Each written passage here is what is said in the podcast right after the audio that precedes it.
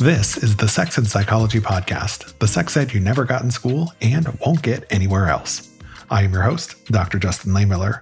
I am a social psychologist and research fellow at the Kinsey Institute and author of the book Tell Me What You Want The Science of Sexual Desire and How It Can Help You Improve Your Sex Life.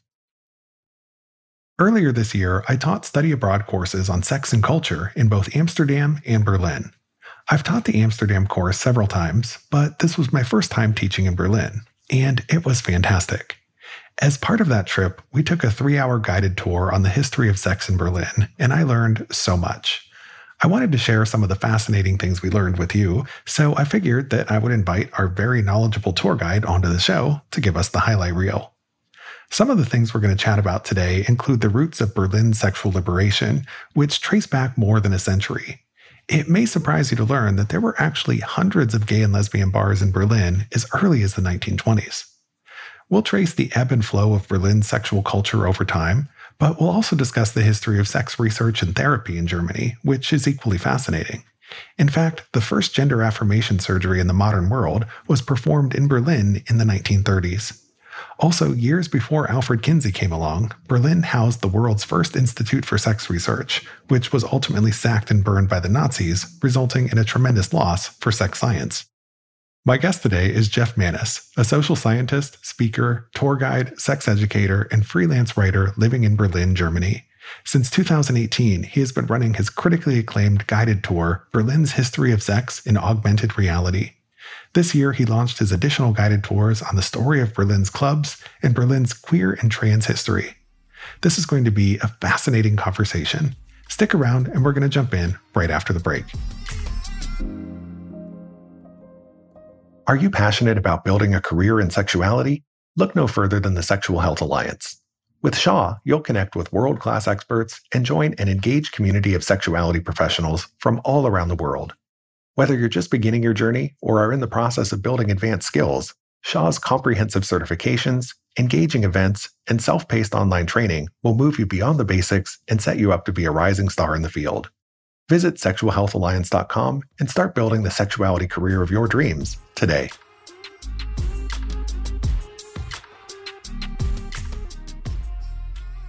In today's increasingly digital world, it's more important than ever to understand the intersection between sex and technology, and also to preserve our rights and privacy.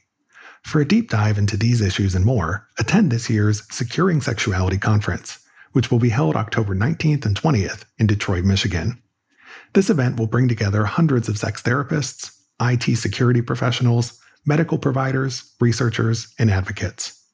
Securing Sexuality is the premier conference for people who are passionate about promoting sex positive, science based, and secure interpersonal relationships. Attendees will come away with a deeper understanding of and appreciation for the challenges and solutions to building healthy relationships against the backdrop of emerging technologies, while also cultivating a meaningful global community of colleagues. Continuing education credits are available for qualified professionals. Check the show notes for the link or purchase your pass to the Securing Sexuality Conference today at securingsexuality.com. That's securingsexuality.com. Hi, Jeff, and welcome to the Sex and Psychology Podcast. Hi, Justin. Thank you for having me. Thank you so much for joining me. So, when I taught my study abroad course in Berlin earlier this year, it was the first time I'd ever taught a class in that city. So, I was thrilled to discover that you run several tours relating to sexual history and culture because it seemed like a perfect fit for my course and actually made my job a lot easier because we could talk to an expert who really knows the stuff. So, the first tour that we did with you was on sexual history, and you've been running this tour for the last five years. So, how did you get into doing this in the first place? Oh, I think I was I was always fascinated by sexuality. I think I wanted to start studying sexuality when I was already 16 or 17 years old. And then I suddenly discovered Berlin, I would say. And uh, I mean, it's sometimes unofficially referred to as the the most sexual city in the world, um, at least depending on from what angle you at it from. And it is true that Berlin really has a vibrant uh, sexual life, kinky life, like the big kinky queer sexual communities living here. Also clubs where you can really study sexuality in all its different kinds of forms. So I don't know, it has always fascinated me to understand why people do have the sexuality that they do. Yeah. And if you're going to be running like tours about sexuality related issues, Berlin is the perfect place to do it because there are just endless things to talk about. It's a fascinating city. And that's why I opted to teach one of my study abroad courses there this year.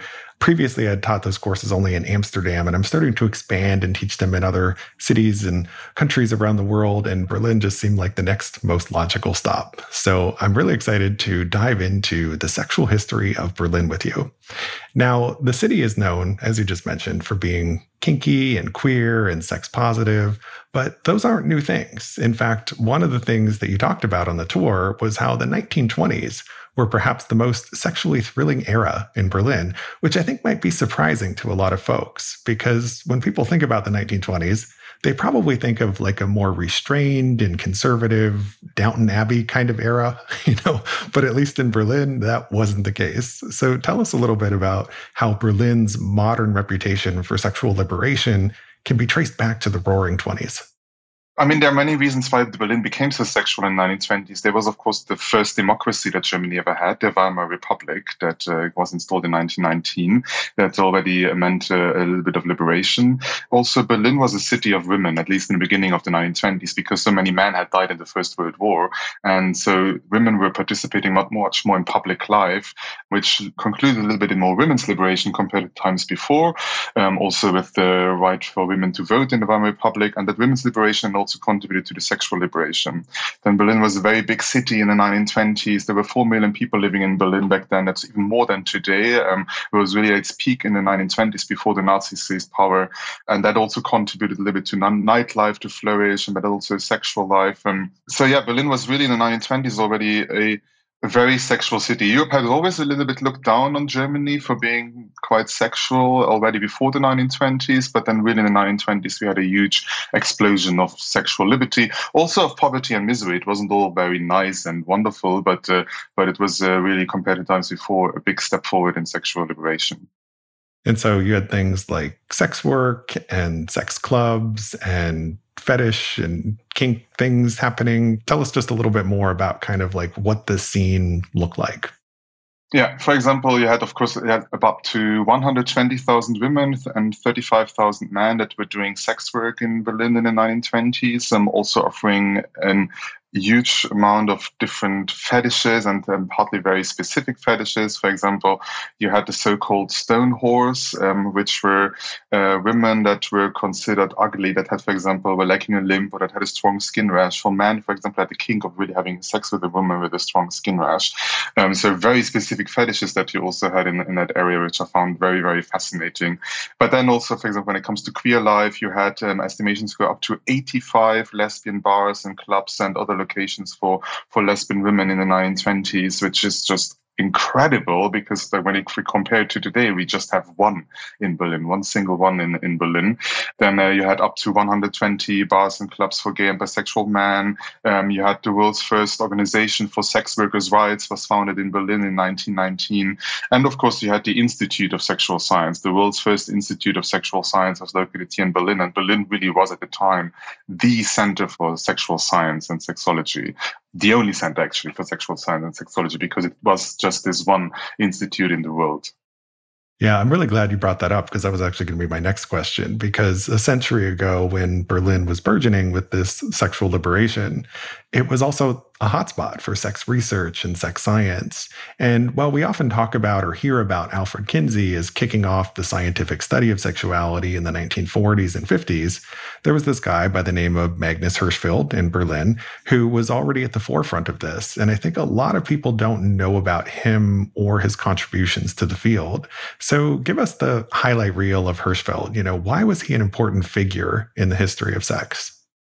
Hirschfeld was basically the founder of modern sexual science. Hirschfeld brought together everything that he could find in different academic uh, directions, from medicine to law to uh, social sciences, etc. Anything that he could find that has remotely to do with sexuality, brought together and created this huge archive.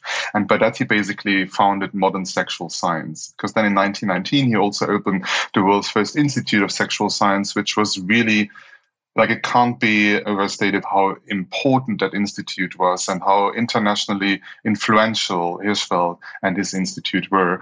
For example, uh, the Institute saw some of the world's first gender affirmation surgeries for trans people. Hirschfeld uh, was one of the inventors of modern sexual therapy, modern couple counseling, um, of artificial insemination. He invented two precursors to Viagra.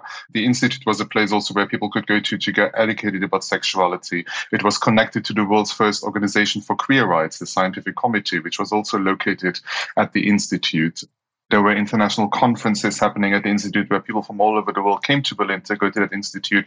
Some countries even changed their laws depending on uh, what was taught at the institute about sexuality. So it was just generally very, very world renowned and uh, and famous and influential internationally. Yeah, it's so fascinating. And it's something I must admit, I myself honestly did not know a lot about, you know, because most of my training in this area, reading in this area has been based on you know the history of sex research as it happened in the United States. And you know we know a lot about Freud, you know because Freud was that very central figure in all things related to sex, but there wasn't a lot of mention of Hirschfeld and some of these other folks. And so I was really grateful to go on this tour and really kind of get that deep dive into who he was, what this institute was about, and how that shaped so many things that we think of and know today when it comes to human sexuality and including something like gender affirmation surgery. I think a lot of people tend to think of that as being a more recent phenomenon, but it was actually taking place in the 1930s in Germany. So, you know, there's a long history here that I think makes it all the more important for tours like yours to exist to help people really understand that history and context. Yeah, and I think there's a reason for why we have forgotten about this, why we have forgotten about Hirschfeld, and that's of course the Nazis. So when the Nazis seized power in 1933, the Institute was one of the very first places they attacked because um, not only was Hirschfeld gay, but most of all he was Jewish. And Hirschfeld was uh, Hirschfeld with his theories around, for example, he, he coined this term sexual intermediaries, which you can see as an early scientific theory about gender diversity. And these theories were always like the Nazis were always very much against Hirschfeld and his theories. Of course, they were not using the language grooming, but the propaganda that they were doing is kind of sometimes reminiscent of the propaganda that we have today, sometimes against queer people, of saying that they are grooming kids, like the Nazis were doing something very similar against Hirschfeld. Um, so in the 1933, when they then seized power, the Institute was also one of the very first places they attacked. They destroyed the Institute from the inside. They, they destroyed all the books. They poured ink over the books and papers. They brought everything out of the Institute and they were burning it in the Nazi book burnings. We all know about the Nazi book burnings, but we many people don't know that a big part of the books that were burned there actually came from the world's first institute of sexual science. And after that, a lot of it was just forgotten and destroyed. It was just still a very, very young movement. As I said, the only center for sexual science. And when you destroy all of that, there's nothing left for the world anymore, and you have to completely rebuild it up again. So the reason why we don't know about it today is really basically because the Nazis had just destroyed everything. And it was not only a cut for Berlin, not only a cut for, for Germany, but really for the entire world when it comes to this advancement of sexual science. Yeah, it's so incredible and sad to think about the loss of knowledge, you know, when you would have an entire institute like that burned, because obviously this took place in an era before we had computers and backups and all these other sorts of things, you know. So there would just be that one text that was written, and once it's gone, it's gone.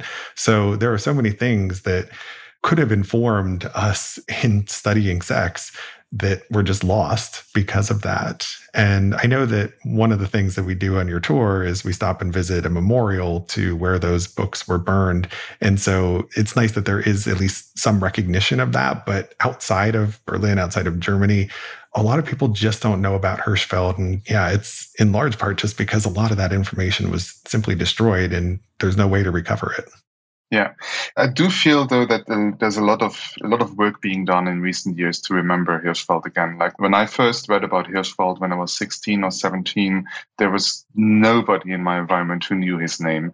And now I feel that like Berlin is also doing a lot to remember him. They named a riverbank after him. The riverbank is like the opposite of where the institute was standing. There's a memorial dedicated to the world's first queer emancipation movement that also talks about Magnus Hirschfeld.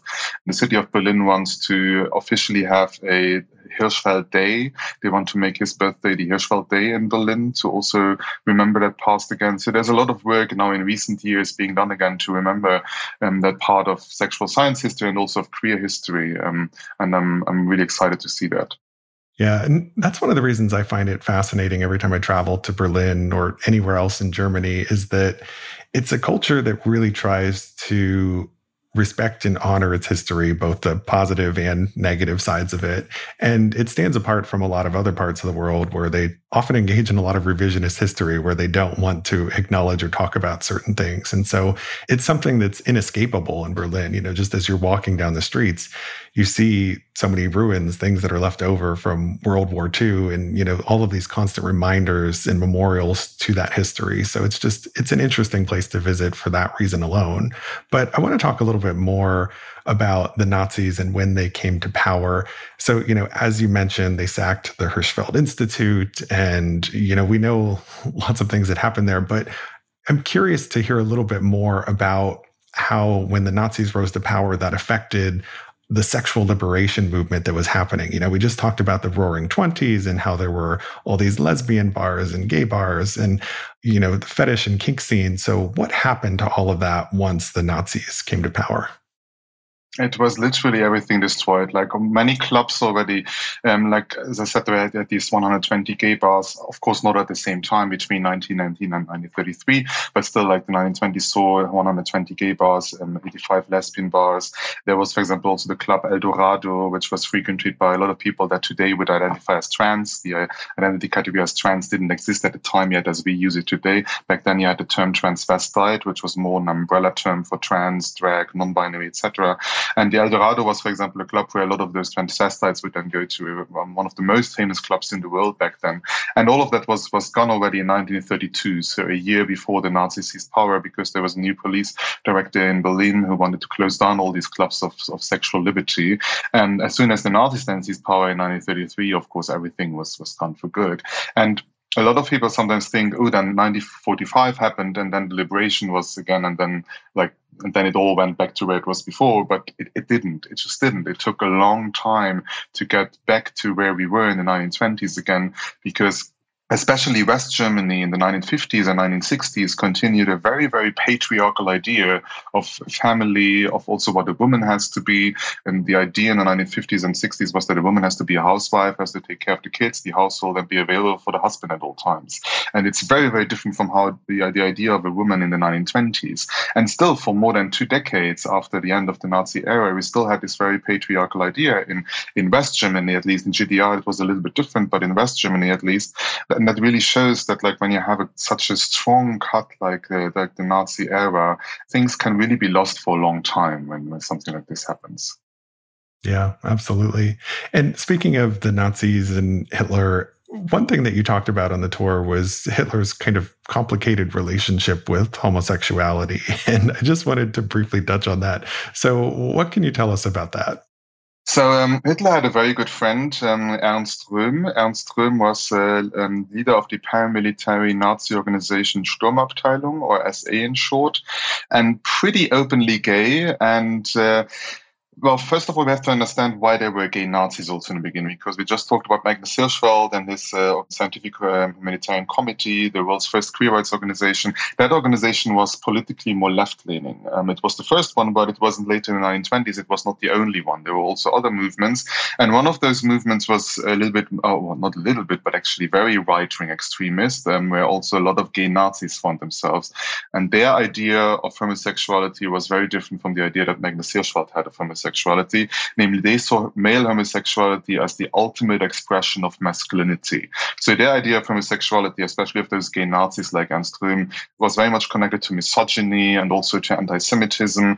And in the early years, um, Hitler always defended Röhm against homophobic attacks. Um, he was saying that um, homosexuality had something to do with private life and therefore should not be of, the, uh, of concern to the public policies. That changed, however, then in 1934 when Hitler decided to have Ernst Killed, and it was later known as the Night of the Long Knives in the history books. The reason why Hitler decided Röhm to be killed was because Röhm became more and more popular within the party, and they had ideological differences on where to go next. And also, the SS, another um, Nazi organization, was always a little bit in a rivalry with the SA, Ernst Röhm's SA, um, and was pushing very much against the SA.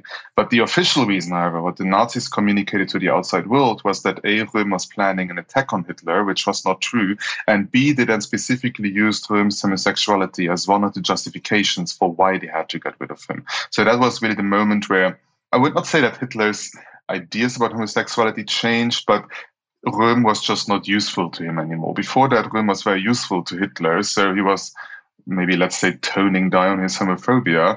Um, but then when Röhm was started to become dangerous for him, that's when he really showed his like his, his true face and his uh, yeah. And then because then afterwards, of course, we know that uh, the Nazis toughened paragraph 175, which was criminalizing male homosexuality, and started the persecution of uh, gay and bisexual men as well in the uh, concentration camps.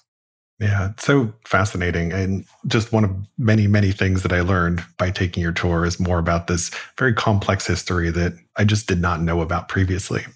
Now, Following the toppling of the Nazi regime and the end of World War II, Berlin was in ruins and went through a very long period of rebuilding.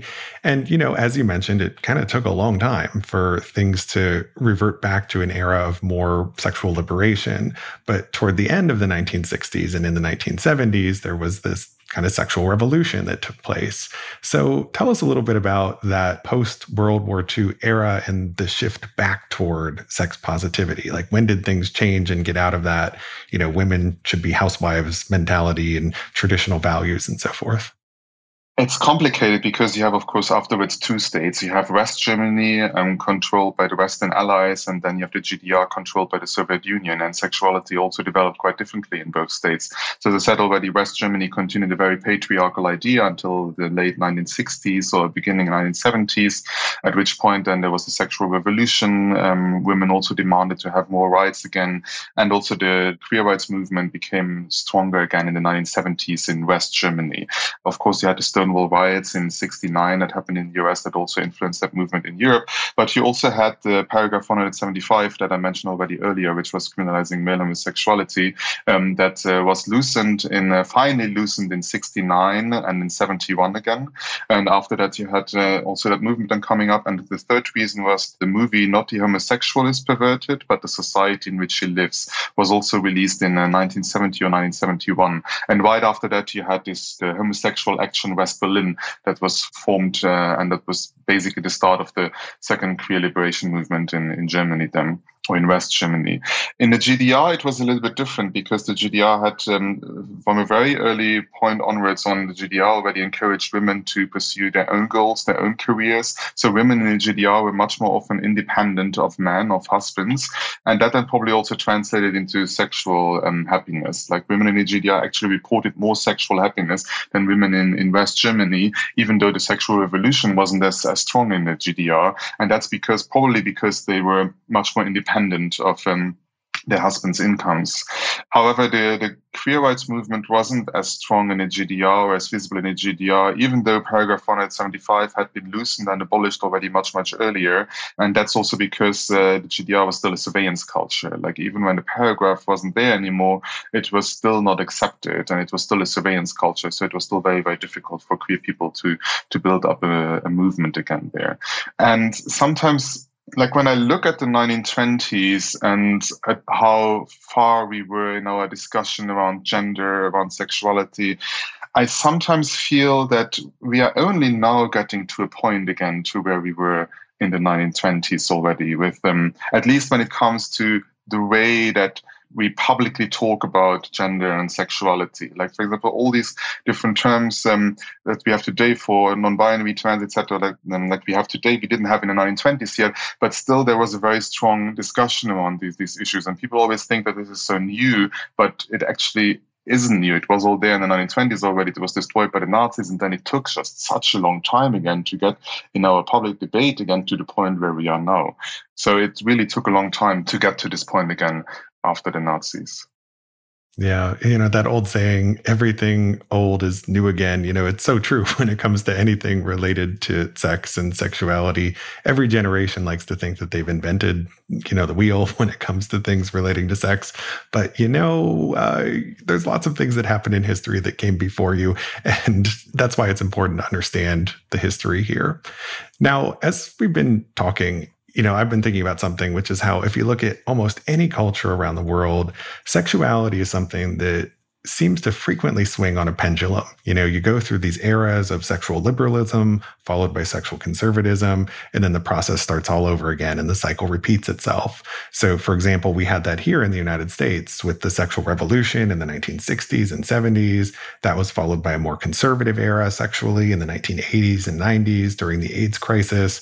And then following that was another era of sexual liberation where you had this massive expansion of LGBTQ rights, including same sex marriage marriage. But it seems like today we're in a retreat toward more sexual conservatism again, if you look at the laws that are being passed and so forth.